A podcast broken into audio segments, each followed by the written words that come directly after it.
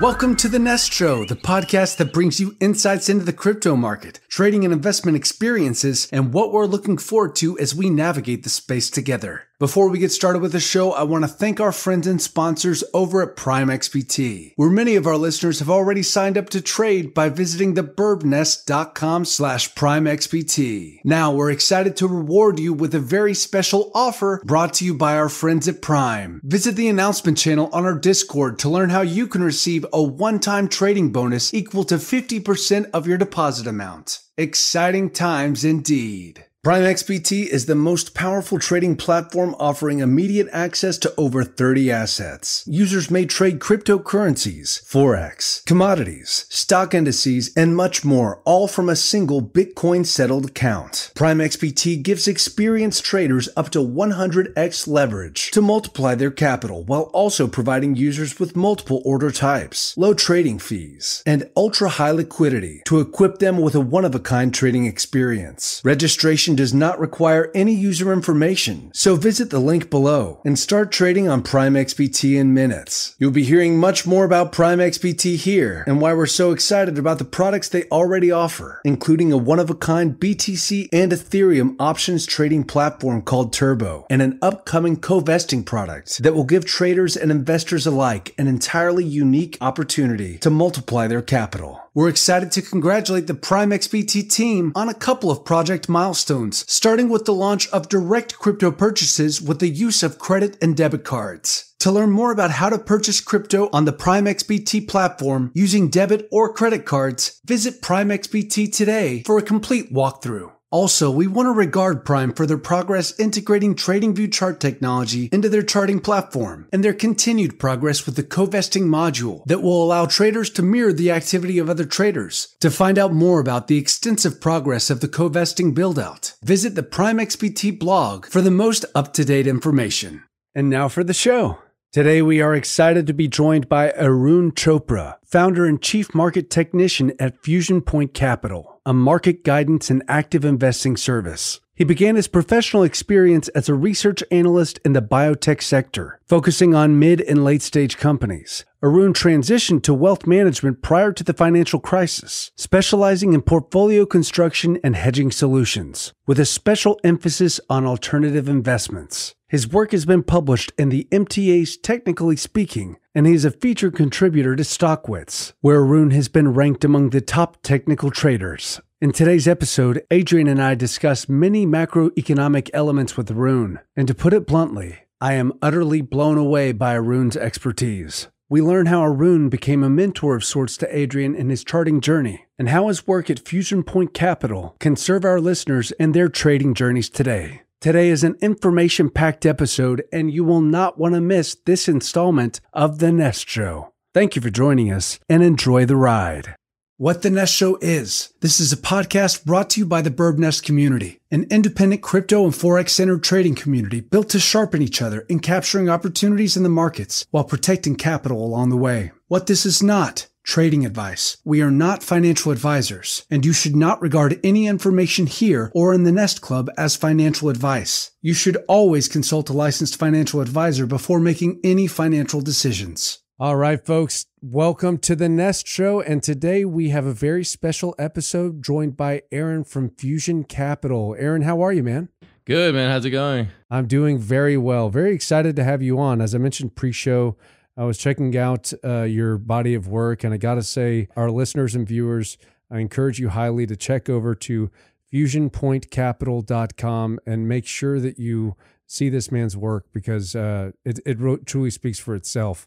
And we are uh, so lucky to have you on. And Adrian CryptoBirb himself, what's going on, brother? Oh, great. Oh, great. Thank you.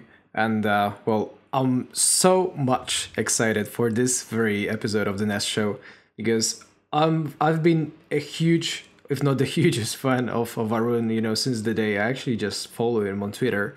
And uh, there's so much uh, I learned already.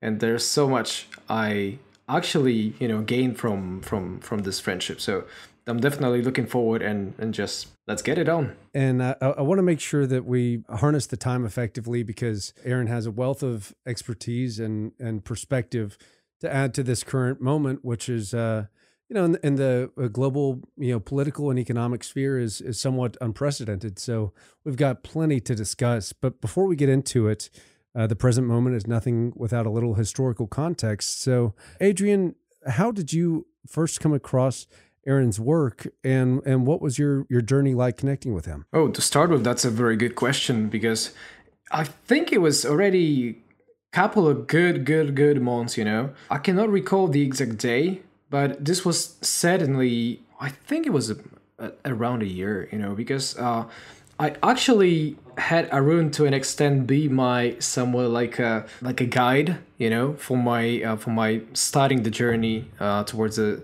official CMT Chartered Market Technician designation and certification. Um, I'm very proud of having passed, you know, my very first designation level uh, back in December, and uh, just as I actually said pre-show as well, if it hadn't been for the coronavirus and all the delays, you know, uh, that the world stopped, um, I would have already been most likely the CMT2, the second grade designation, uh, which is more, more like a halfway, you know, towards the uh, towards the entire designation. I would have I would have already been that in June, right? Like a month ago. But but I'm not. This is all this has all been delayed. But Arun would always uh, have this special place on my feed. I'm like, this is most likely one of the only people I truly look at, I truly look up to, uh, have my notifications on. So for anybody listening to that, there is no way, I swear to God, there is no way you can leave this podcast without giving a follow to Arun. There's so much, so much help Arun, you actually provided me with so far. I'm so impressed with so with with with so many works of yours and with the quality of your overall market reading that's so amazing for you having both the CMT, the CFA, and all the uh, behavioral aspects to your analysis. I'm, I'm, so much looking forward to hearing all your thoughts and charts about these. Yeah, no, uh, thanks. I that's honestly, it's always nice to hear. And and and when we met, I mean, frankly, you know, your work reminds me a lot of the stuff that I was doing even when I started. Like, I get the the feeling also of like wanting to do level one, level two right away, right? So I know this pandemic kind of slows that. But I, I would say also that, like, you know, frankly, I did my CMT,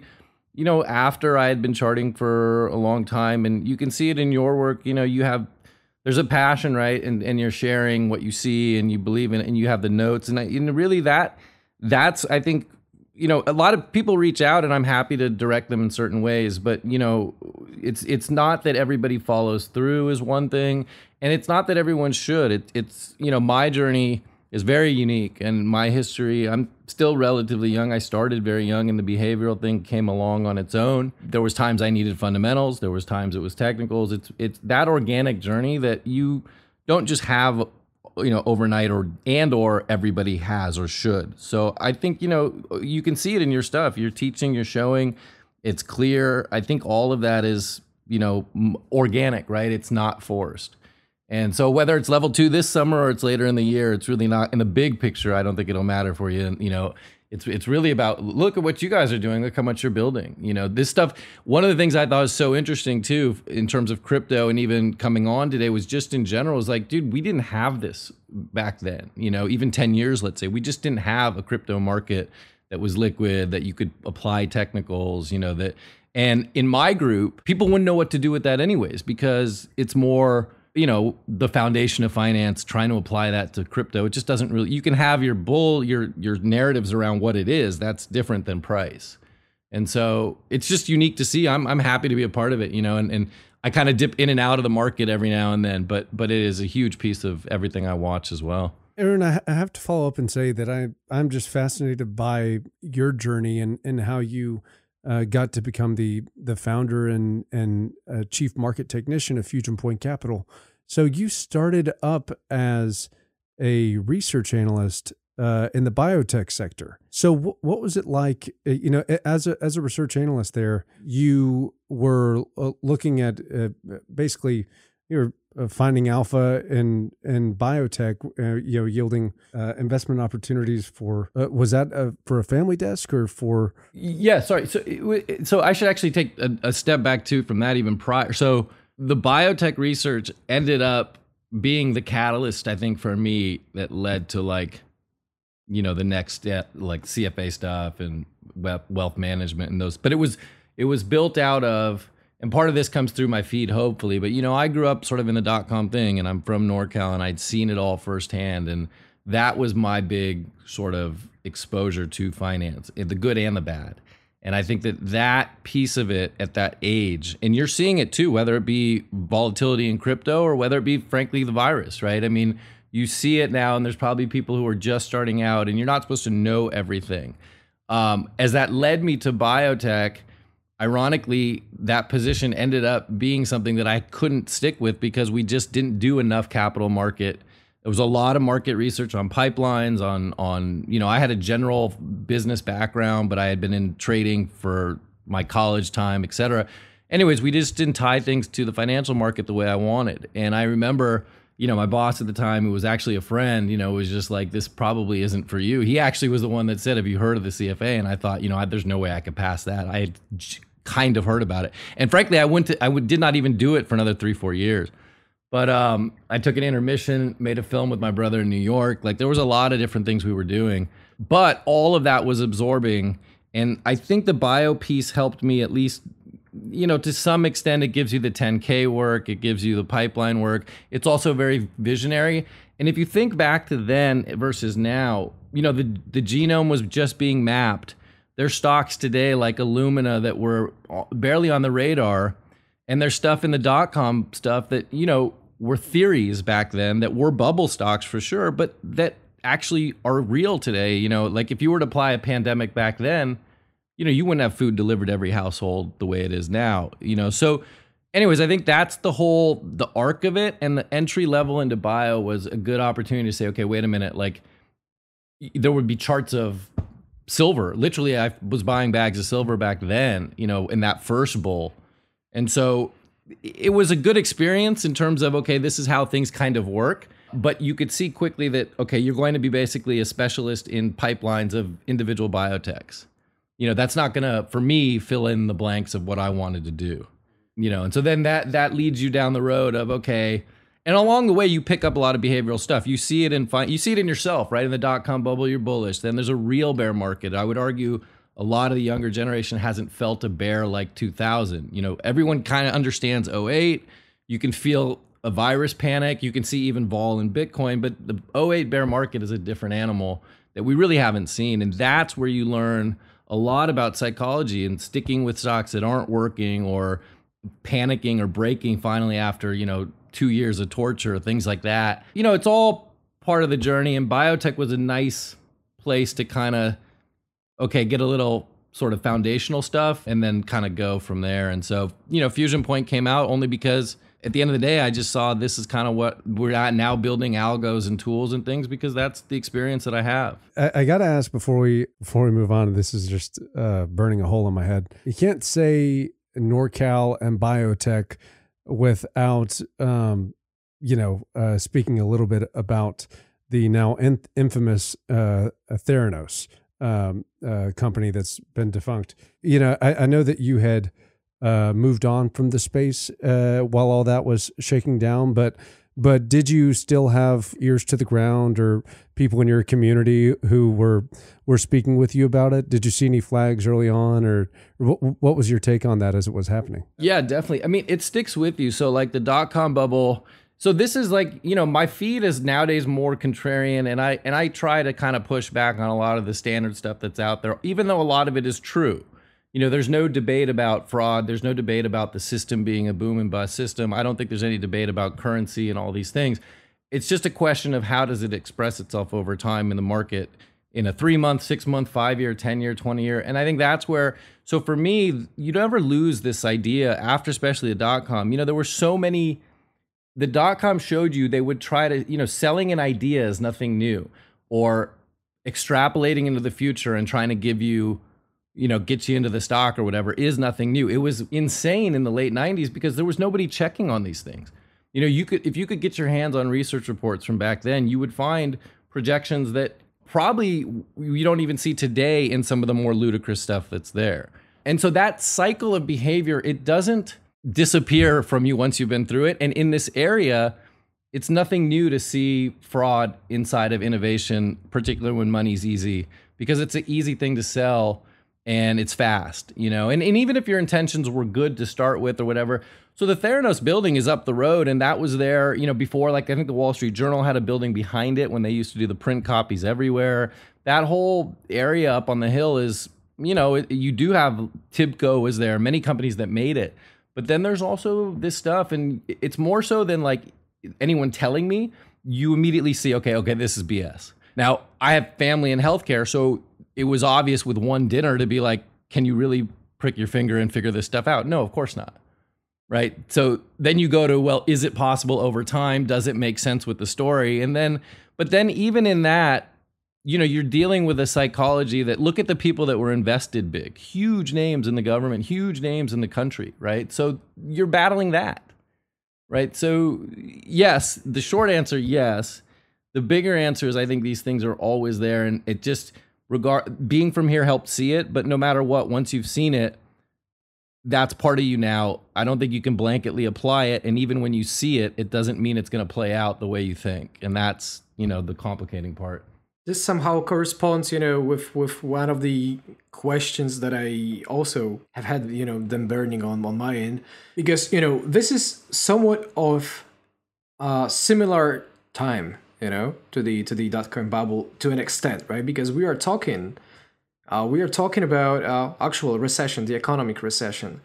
And uh, I'm super curious to know what's your commentary over the past months of the overall economic performance uh, since the actual market, you know, top crash uh, in February, March. Like, what's your take on that? I look at it as I think this is also where the distinctions kind of come in because, you know, in January, February coming in, we had news of like the virus in general in December in China and things like that.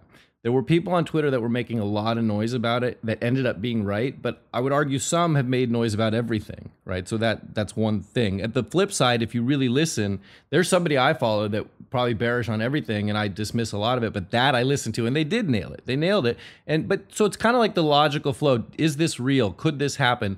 I did a video on Italy a week before and not to say I told you so, to say this is logically this is was likely to happen, right?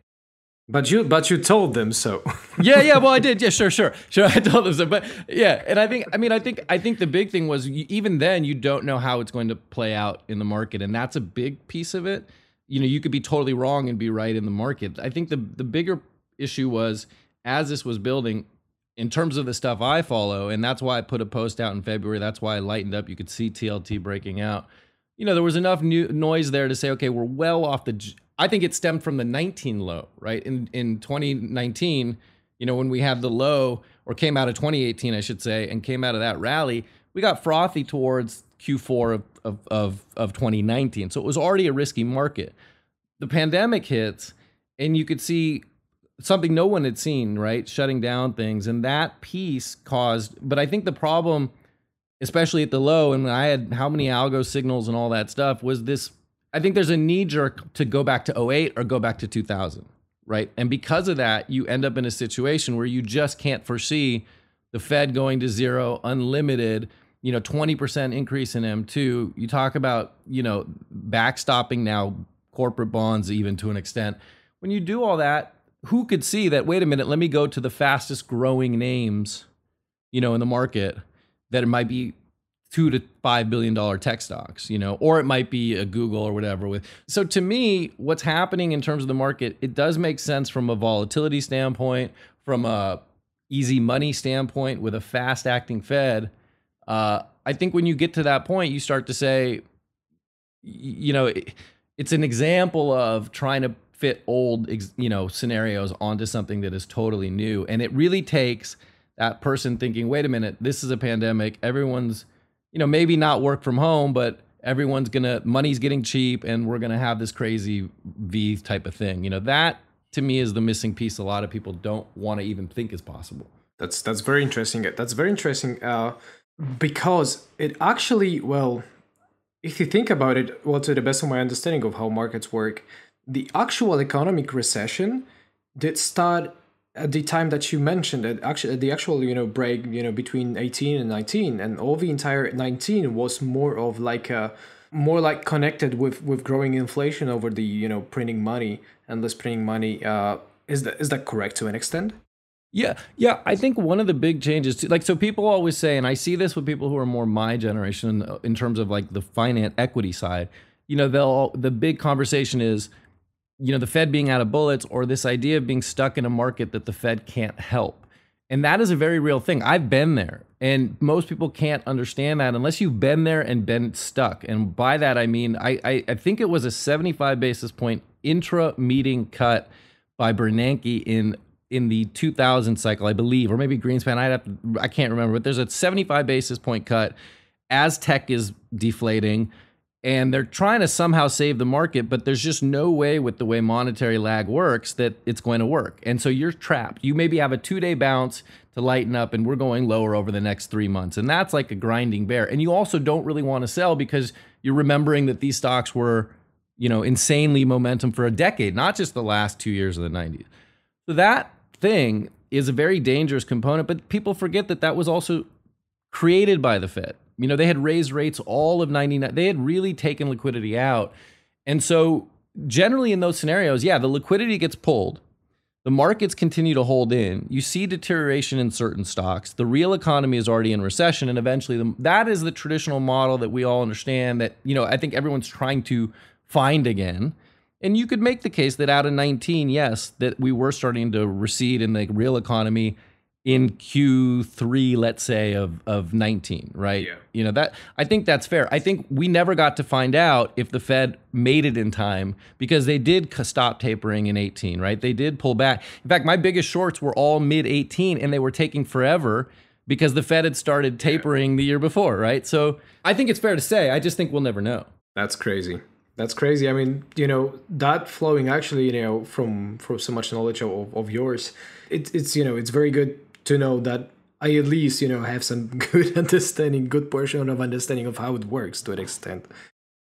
I, I think you're right. I think imagine if there was no pandemic. Would what they had done in mid 18 been enough? And there's a fair case to say no, it's not. It's just very hard when they're sitting at zero we just don't know. I've seen good cases on well, the Fed doesn't need to raise to cause a recession. I uh, sure, sure. It's much harder than it would be, and we don't know how hard, right? We just, you know, the difference between two percent and zero is a massive amount in terms of interest, you know. So we'll see. Yeah, but I think you're on true. the. I think I think it's a right story. I, don't. I wouldn't I wouldn't say that that's, you know, false. No. I got it. Just just a very quick part though. Uh, there there was the second part of the question that I'm actually even like even more like you know intrigued by, uh, because what we have been seeing you know since the actual crash in February and March, I think this is an unprecedented event on the global scale, like in economic history, right? Because one thing is like top global economists that would say you know real negative interest will never work, but they actually all of a sudden work. yeah, but isn't that this entire uh, i would say you know just rally past since uh, since the crash in march or february uh, isn't that somewhat of a dead cat bounce only so i put it i looked at this actually i'll give you an example of 08 versus now. And then i think that the bigger qualifier being that this in and of itself is not a reason to say no it's it's not. I think there's a you know you can look at we could all talk about the divergences we know whether it's financials or casinos or airlines or whatever. You know this week you see autos getting back into play plenty of chemical stock xlb's rallying. So that i think is always a moving target right? It starts out potentially as one. It might not turn into one. You don't you'll never fully know. But we could look at like 08 and in the summer of oh, you know when bear went down in march of 08 you know volatility spiked it was a headline, but it went to the back pages pretty quick. And if you really look at the top in 07, you see almost a two, about an 18 month rounding out sort of process. During that time, the internals had diverged. A lot of things had happened prior to the bounce in March of 08. And one of the things I try to focus on is if you're looking for what is the example of the current market, is this a dead cat?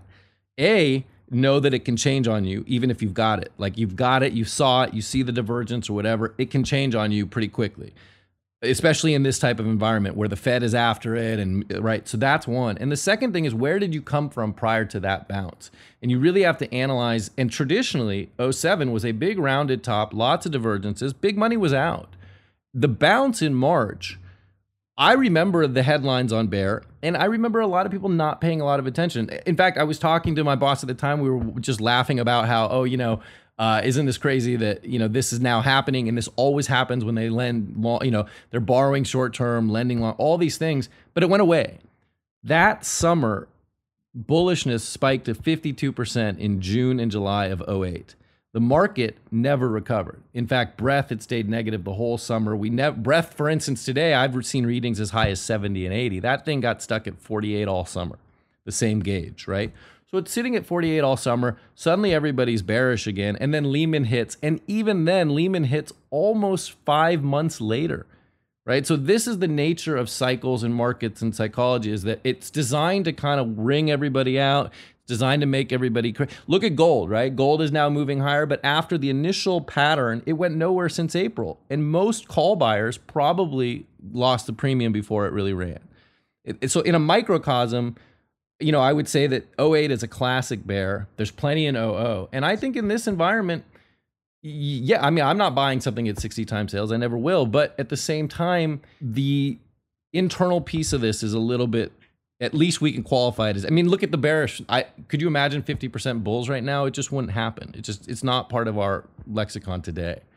You know, so I think anybody who claims it to be one undeniably would have to prove that a little bit more. And anyone who says there's no way it is, that's kind of the problem too, because then you're adopting a market that has really diverged, right, in, in a way that doesn't yeah, make a ton tricky. of sense.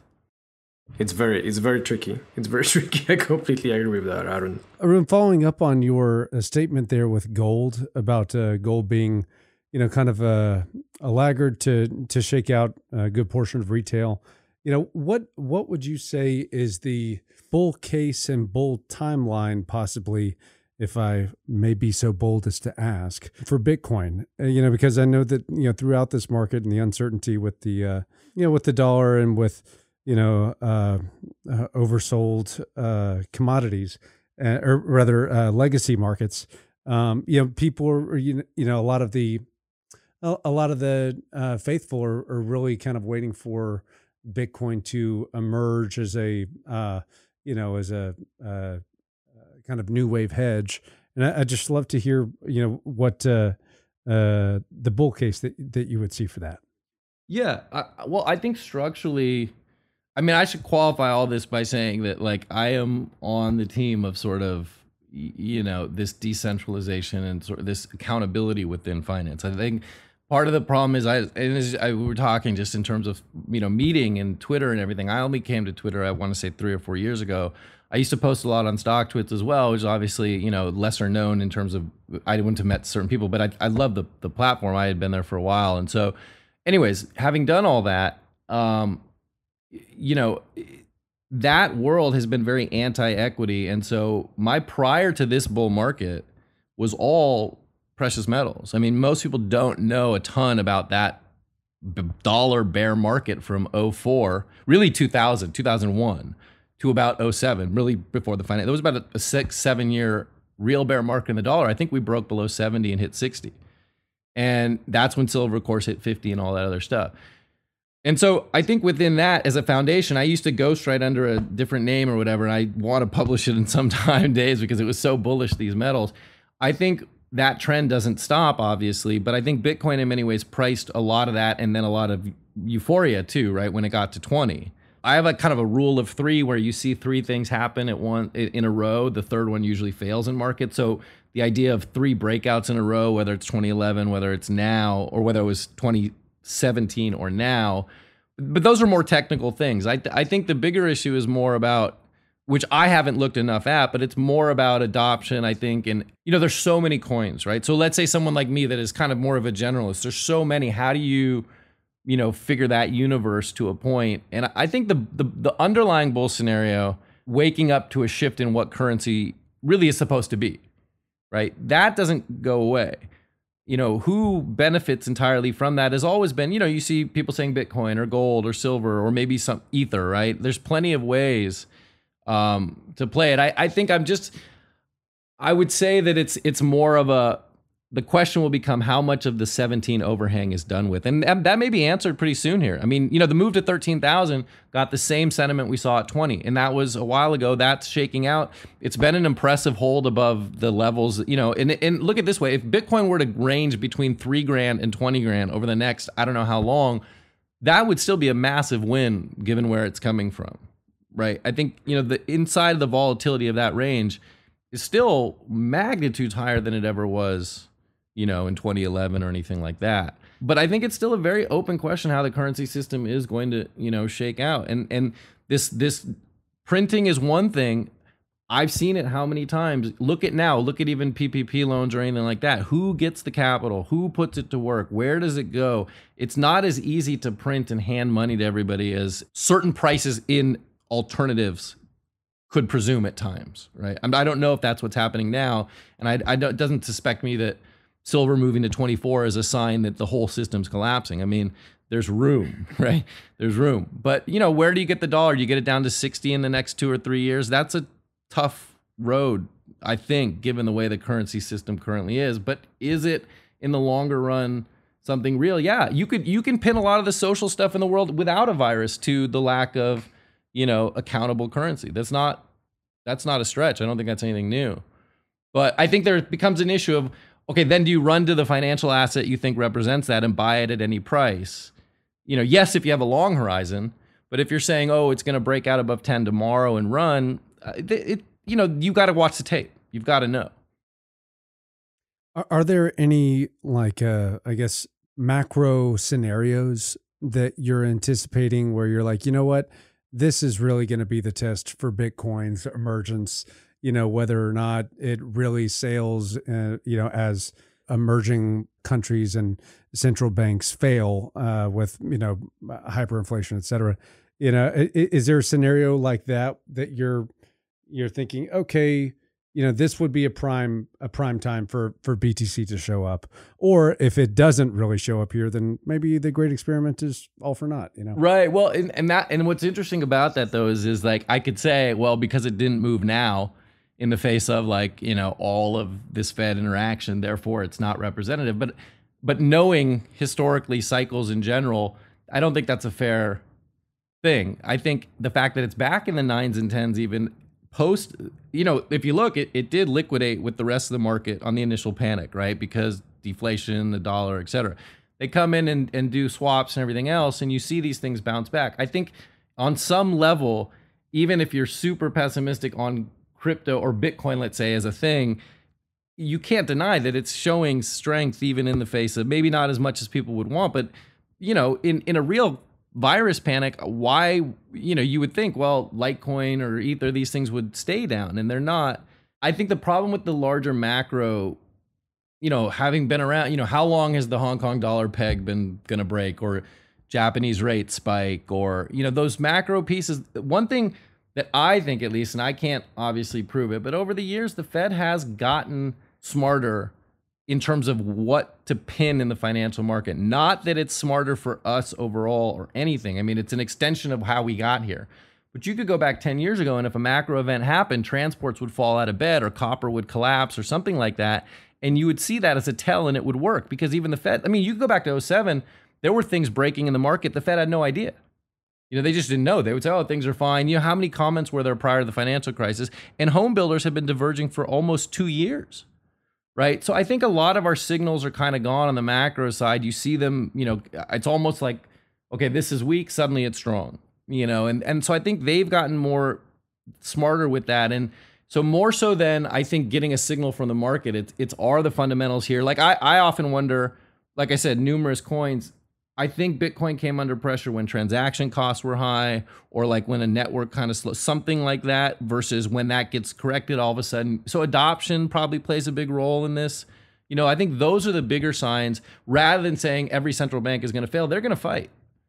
Right. So, you know, you can get paid in different ways along. Look at lumber's move or palladium, even over the course of the last few years. So, I don't know if the thesis goes away as much as it is you have to look uh, these are things i don't know about the crypto market but you know how why is the dominance there does it stay there is it the medium of exchange does it become the major thing and is it continuing to grow because you do have the truth of you know accountability and and and and transparency, right? And so I think that is the real underlying bet, right? Is that that's where you know we know how societies erode. You can see the wealth disparity. These aren't new things, but I don't think that it'll be one specific you know event. I would say that if crypto wasn't up here and holding up during this, to me that would be more of a signal like okay maybe the system itself isn't you know we're deflating. Stocks are going to come in et cetera. There's just not liquidity you know. As a liquid instrument it seems like it's been holding as the superior one in the space for a while. Thanks Arenino, for all the uh, all the expansive i guess explanation you know over the market because you know the way i can read all that you're saying is that you would consider all of the markets as a part of as, as kind of like an integral unit as a kind of like unity right? So that the way the way that you are uh, well just i say discussing the markets at least on my end it does look like you consider that as an integrity that Bitcoin, let's say, is not necessarily having this one impulse, let's say, this one short-term impulse that all of a sudden would make the world collapse or make the, you know, just all the banks collapse just the way you said, right? Uh, that it's more, first of all, about this huge long-term perspective and vision by observing the actual fundamental and intrinsic fields and, uh, and actual intrinsic uh, fundamental trends, I say. This is actually the way you should do this you know you should you should practice this mastery over the equity market to an extent right? Because this is this is uh, what's different between the bitcoin and the entire crypto industry when you compare that with the equity and the classical legacy markets. This is this intrinsic value that bitcoin is actually lack, lacking because of the, the decentralization. And uh, my question is if you were able to to tell like apart from bitcoin perhaps and oh perhaps perhaps you, you would be you would be you know so so so so kind to actually pull up some charts. What was the most surprising asset that you saw like performing the best that you would never expect? Or uh, like the asset that most surprised you uh, since the actual you know uh, the actual pandemic started officially right in february and march is, is that possible for you to to kind of like get over these? One thing i wanted to show you guys we were just talking about fusion point as well. We could add this or whatever, but I think one of the things I want to show you is if you look at like revenue growth stocks, and I posted this recently, and these are R and D, these are kind of healthcare names. These are just comparisons between them, and, and I'll just show you like you know the value names. We all know they've been down, um, and I've got a different set of value things, and even companies that are buying back shares at what I consider to be a reasonable rate, you know that that hasn't gone anywhere. A lot of that is because capital is being preserved. But if you take this to a, a 36 month view, sorry, that's the 12. If you take it to the 36, you really can see. I mean, look at this incredible outperformance in these spots, and it really started during the financial, or sorry, during the, the COVID, during the virus. And so, I, I, I guess I, the easy answer would be, you know, I didn't expect to see revenue growth stocks really rally I in this way. I, I don't think I mean I think my first inclination and anybody once you've gone through a couple bears, your first sort of thought is, you know, cash rich if it's equity. You know, they've got to be able to weather the storm. But if you look, even some of the stuff I track, like balance sheet type, you know, stronger balance sheet companies, they really haven't done much. So I would almost invert that answer and first say I've been surprised that the balance sheet stuff really hasn't done well. I would say there's some surprise to the the high beta, but at the same time, you know, the Fed is at zero. So I think that's that's there. You know, with respect to the equity markets holistically, I, I do think that's the right way to do it because look, I was this way when I was first into silver and I could literally buying 90% bags, right? And I think it was 750 was the price at the time, maybe nine. I was at the SF Gold show in like 2006 or something like that. And and the point being that you can get to those places where you say, you know, it's an either or. The banks collapse and Bitcoin shoots, but I think it's more complicated than that. And I also think that you will lose a lot of other op- like you you want that in your matrix, right? You want that piece of that, but you want to be thinking also what else. You know, I have an a crazy story of a friend of mine who started a website that was that was a search thing. He turned it. They wasn't getting any traction. They turned it into a celebrity site. It was bought by Google within like three months or something. They closed it down. They paid them out. Whoa yeah, and and get this, he he's getting a three year payout, a decent amount up front. He, he he calls me and I'm doing wealth management at the time. He says, you know, what should I do? And we were looking at standard thing, and he says, what do you think about Tesla? And I said, look, and at the time I said, I have no idea. I just IPO'd. It was under, it was like $32 a share. And I said, I have no idea. It's not what I'm looking at. You know, it, it, it's speculative, I'm sure, etc. Um, and we're just doing traditional stock bond stuff. Anyways, because of his age and everything else, he just went on his own. I believe he took half the lump sum, from my understanding, and went straight into Tesla. I have no idea. Here's the irony: is he probably sold it you know, at like 80 bucks, right? Or 100 bucks or 200 bucks, right? Mm. You know, but my, my larger point is I think there's a lot of ways to think about wealth and innovation and things in the context of a screwed up, you know, system. And that's a lot of like, okay, that the money side is the unit of account, right? It's the it's the means of of you know this is how we're accounting for things or, or trading value, but what is valuable underneath that can still be sort of can still be sort of done. I don't think that this is that. I don't think that seeing, you know, certain stocks, like if I were to go to, you know, the rev list and just look at even technology, you'll just see, I'm sure a lot of people know these names, but you know, you could see even in these smaller stages, you can, and if we just do it, even the fastest movers in the last, you know, it's a lot, Datadog is through the roof, you know, OKTA, sure. I don't know how surprised, but, but I don't think that that is, um, I don't think it's sustainable. sustainable. Yeah, I don't. I don't. You know, I don't. And other than that, I'll be honest, man. I don't. The biggest surprise was that we dropped f- a full 40% and the VIX hit 80. I, you know, I think anybody in. Oh, yeah. Right? you know, 40 would have been the upper hilarious. limit, 50. That was a surprise. For what you were, what you were actually just showing, you know, on the charts, you know, with uh, within these, let's say, stocks that were not necessarily 100% uh, uh, expected to go and perform so well. I'm actually I cannot help myself, but I'm actually just having your tweet open, uh, the one that I commented that it actually just sums up past past months the best way.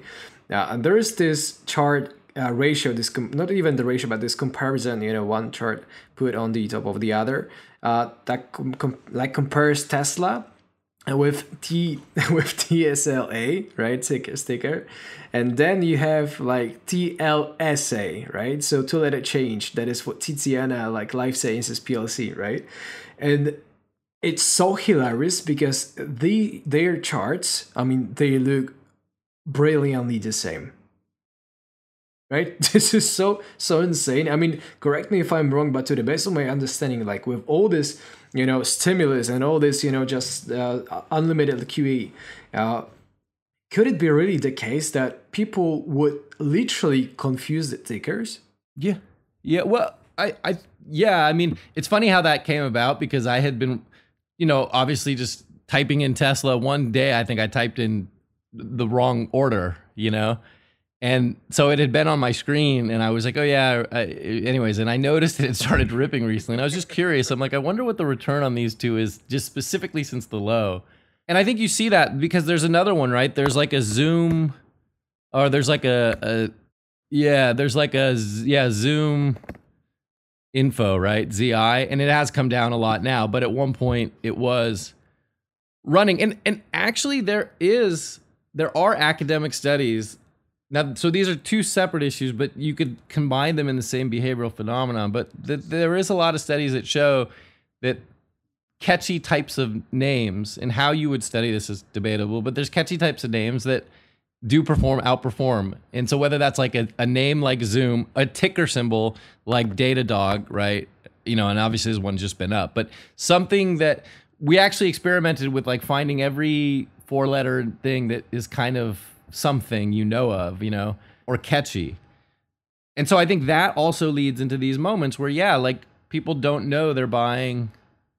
I don't think I don't think people actively think they're buying Tesla, right? But I, but, but but I think there's I think there's some component of like, yeah, I mean this sounds like what's running, or this looks like what's running, or this sounds this sounds as if it was a good runner, right? Let's get it. I, I, I tweeted that yesterday that that joke kind of about somebody calling me and saying, "Hey, what do you think of this stock?" And then me kind of going through the numbers and then them saying, "Cool, I'm already in it," and it takes off.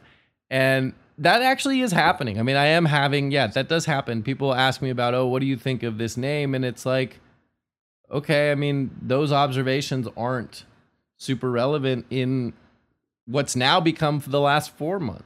it, it is a question of your own individual risk, and that's a whole bigger you know, bigger thing. But in terms of the way the markets are moving, it is I don't know if there's a word for it, but in some way it's it's it's rationally, you know, irrational or whatever, given our history, given what we're doing now.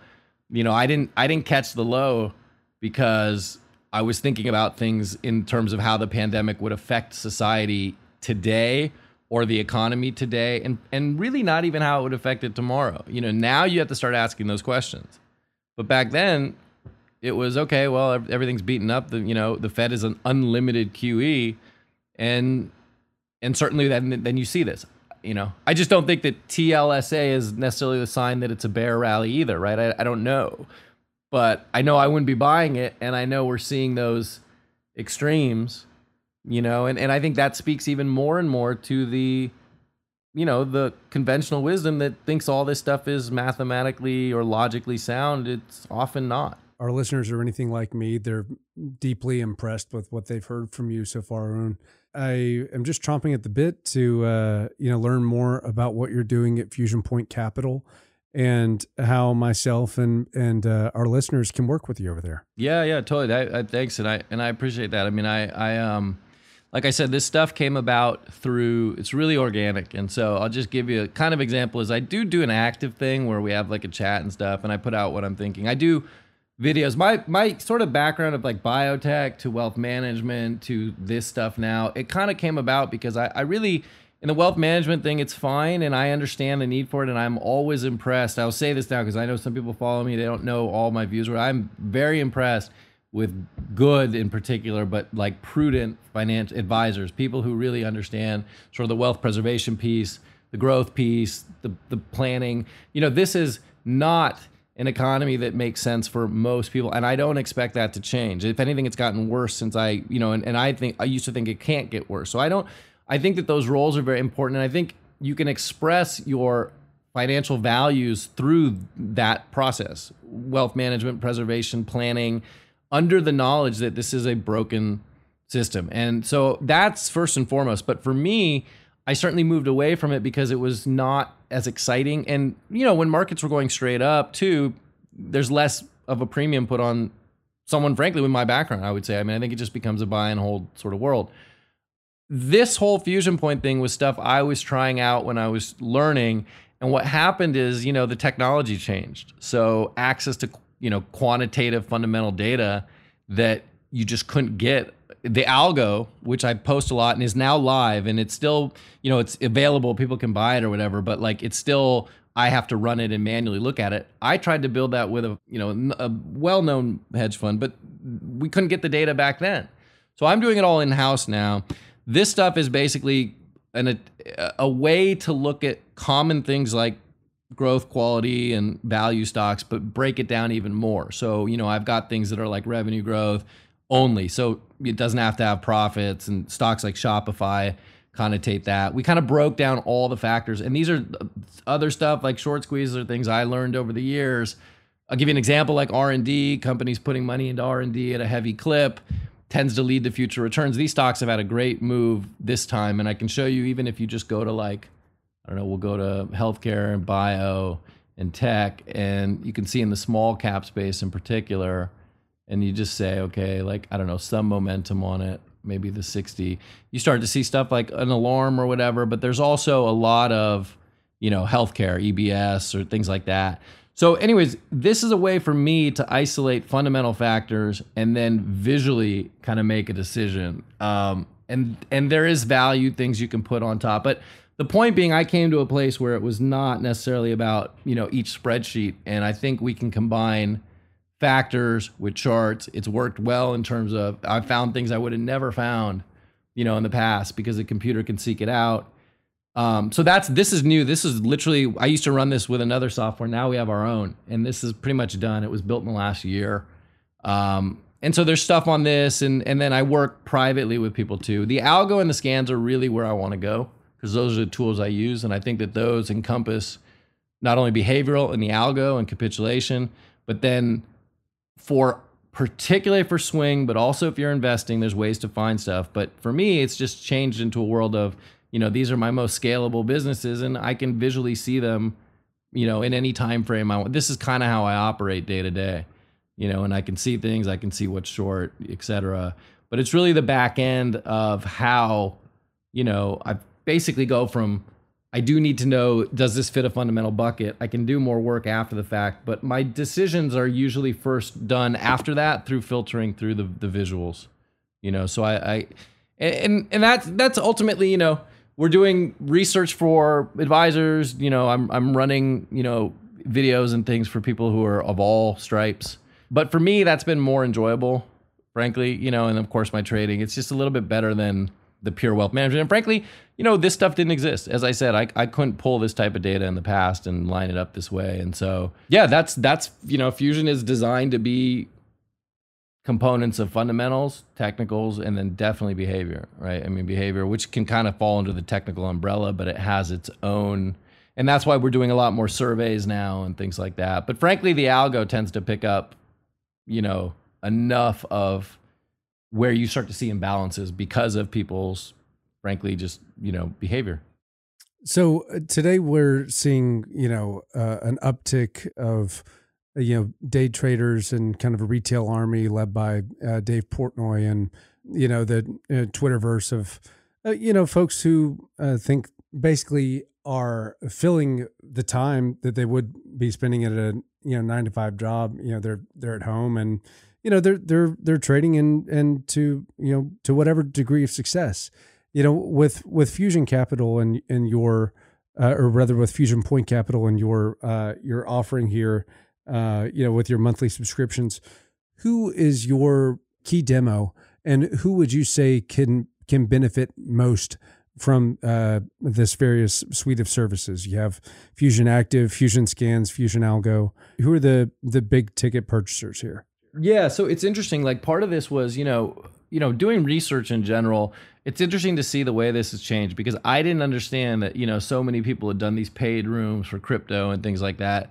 As you mentioned Portnoy and, and that phenomenon, I think it's only a bigger extension of everything. Like if you were to go back 20 years and say if the Fed keeps doing this and if we keep this sort of bubble boom bust thing, where will we be with 20 somethings uh, in 2020? And you could probably draw, uh, uh, outside of the virus, you could draw some sort of line to, to Wall Street bets and mass speculation. I don't think that that is too far removed. Now, it doesn't mean that it's right or wrong for the moment. I think in the big picture, we know how that, what that does. We don't want everybody in finance, right? Or, or in particularly in trading.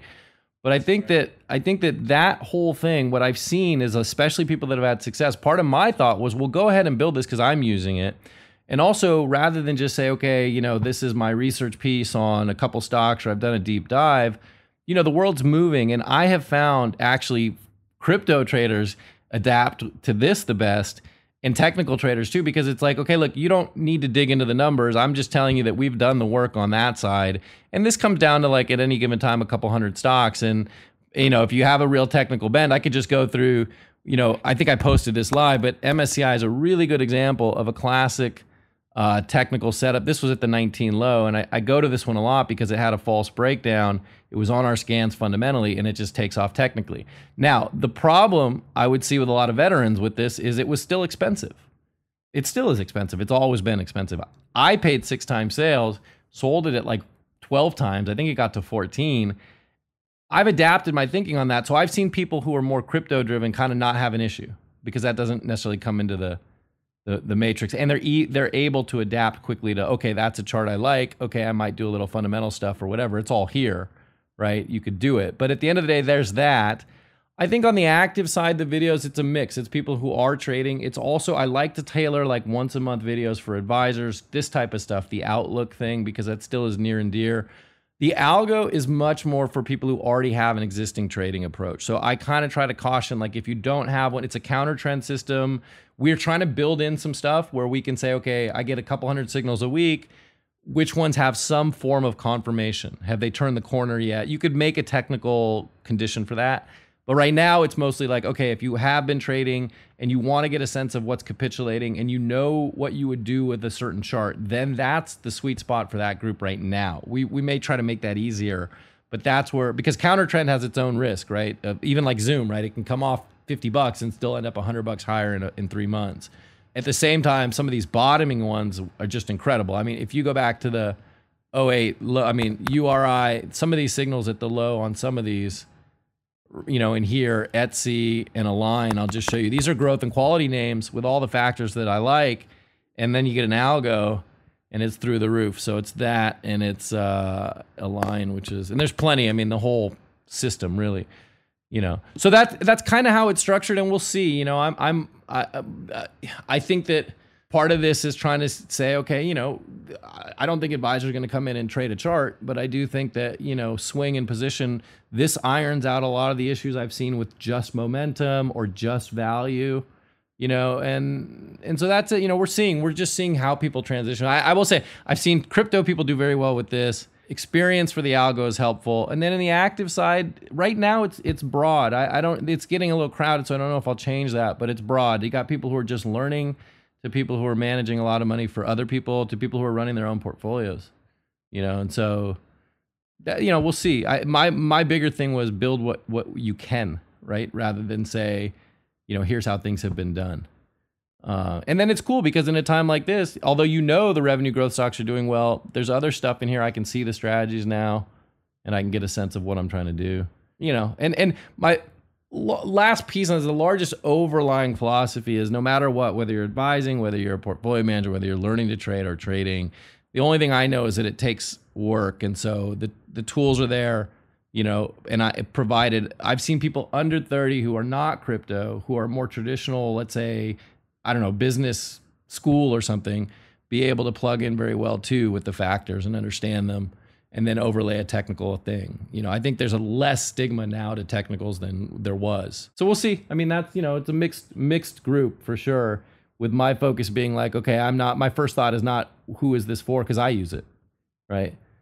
From there will come okay, who's, you know, best suited, but it's been fun to watch. It's definitely been fun to see uh, and and I don't even think this dashboard came about through a collective process too, so we could you know learn about each strategy.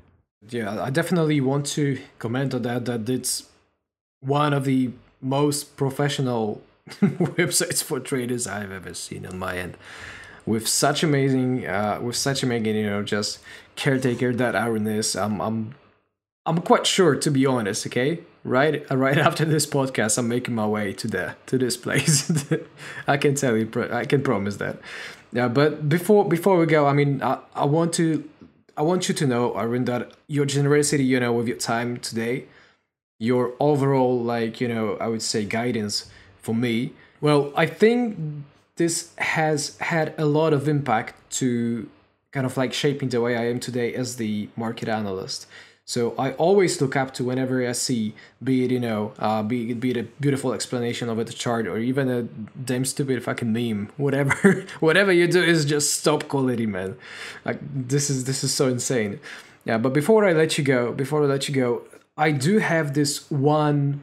Can it can be more complex, but I think we don't need to like make it the most expensive answer to that. But there is like TA itself, okay, is extremely controversial for for the majority because you know most of the people will never truly understand what it means, right? What it's what it means, like how you define it, like how it works. For some people, you would just see some squiggle lines, you know, over the chart, right? And they would say, "How, sorry, how the fuck can chart listen to us?" Simple stupid line that you draw right? It doesn't make sense for, for the majority of people. But when you actually discover and gain the knowledge that stands behind it then you actually realize that it's not a stupid line okay? But it actually represents the behavioral finance to an extent. And all the and all the actual amazing uh, i would say well studies that have been you know just pretty much on the table for for years and for decades run you know just over and then you know just provided by some such amazing people like you are.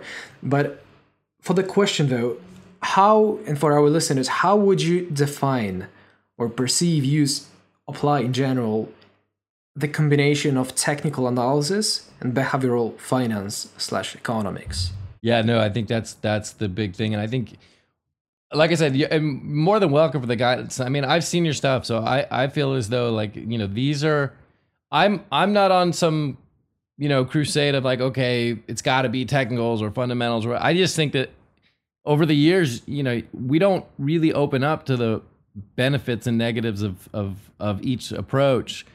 And if you look historically, at you know how technicals came onto the scene it was chart patterns. And and i understand that as being like how could this chart pattern you know and that's true. But then if you look at some of the biggest pros like Gundlach has moved into sentiment and resistance levels. That's a big thing. I don't i think they've missed in many ways because there's some stuff missing there but that's fine. If you look at Druckenmiller i mean essentially it's intramarket right? It's it's it's how different sectors are moving and what that's telling us about the economy and so I think that if you look at the hardcore value side, like Graham and Dodd being the original book on that, there's massive flaws with I mean that book was written after the depression. It's a it's a bunker manual to not go broke, but it's not necessarily a manual for finding a winning investment. And it, it can be over time. I'm sure there's been back tests and things like that. And I think that that technicals has that problem where the original authoring stuff is all patterns. So I think that's the the point is to really find ways to communicate that and show that. And and and the way I have seen it work is there are concepts that I think everyone can gravitate to, whether that's accumulation, distribution, capitulation, you know, trend and internals.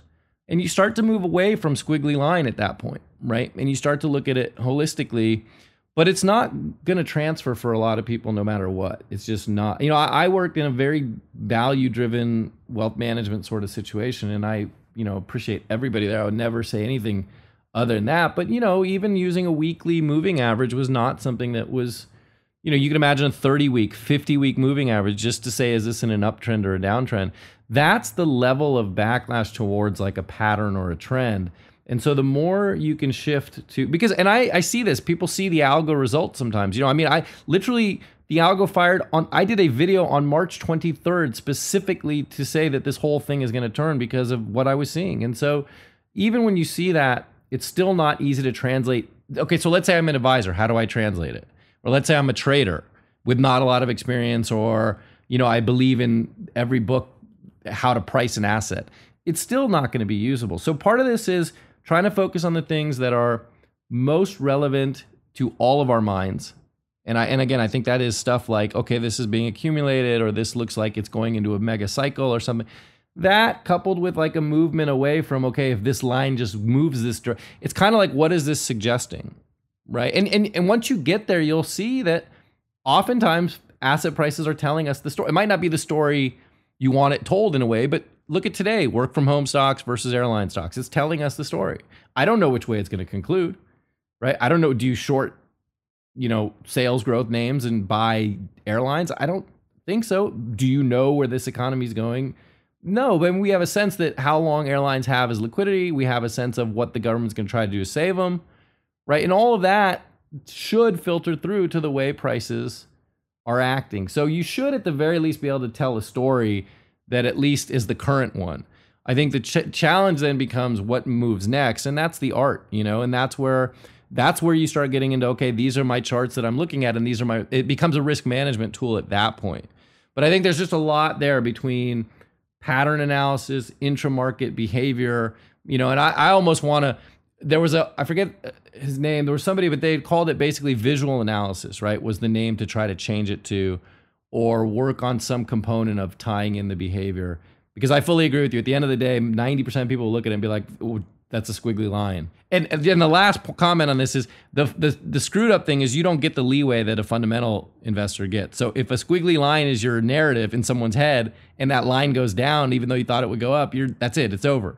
See, it doesn't work. If I tell you a fundamental story about a company and all this stuff that's happening, it could drop 90%. I can still tell you the story you know, and people will say, "Oh, okay, okay, I get it." Right? So, I think those are the challenges. That's why I think what I mean, you've done a great job, frankly. Look at the way you're explaining, you know, the patterns and what they suggest or what can come about. But you're never going to be able to fully do it because people will always say, "Oh, that you said this or you said that." And then the other side of it too is that it's just a more of a stigma thing versus being like, you know, I pitched you a stock that is in the dumps for 5 years, but it's still reported earnings this quarter. I mean that that that functionally has its issues too, but I think we just humanly look at it different. Frankly speaking, okay, this is one of the best one of the best explanations for those who actually are le- learning and searching their ways into uh, technical analysis. I think this is such some such a great summary on that. And uh, well, I'm I'm honored to I'm honored to to, to have been your uh, well you're somehow to an extent like a coachee, right? Although not even formalized, but uh, you've always been like a great person to look up to, and I'm so happy for your being over here with us, guys. We've had a phenomenal show today, and uh, it goes without saying that our listeners and everyone should hurry on over to fusionpointcapital.com and get a better initiation into the work of uh, Arun and his team over there because it's uh, it's really impressive stuff. Uh, Arun, I, I want to just say that you've been a phenomenal guest and really appreciate you sharing with us today. And we're keen to give our guest the opportunity to leave our listeners with final thoughts. Uh, do you have anything that you'd like to uh, leave our listeners ruminating on or reflecting on uh, between now and the next show?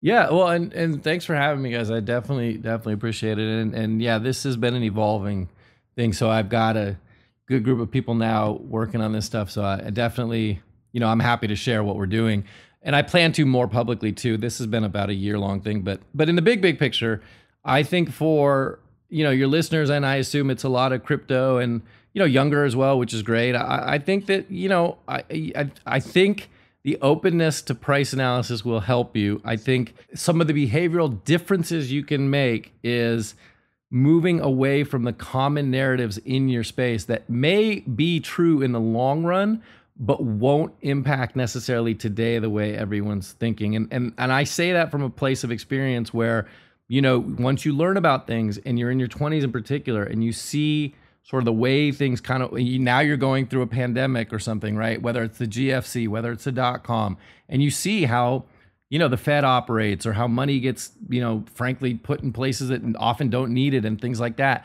You want to absorb that, eh, but you want to build inside. Like I think back to my story of the of my, you know my friend who had done so well. All of these things are part of it, and I and I and I just think those are that's it. I mean, I, I see sometimes the common narratives of like, okay, the Fed is printing and the whole thing's going to come down, maybe, but at the same time, there's opportunity uh, elsewhere. And I would say that I I definitely as for every time I thought I kind of knew it all, whether it was mid 20s, late 20s, you know, early 30s, something like that, there's always something that comes wrong along and changes your view.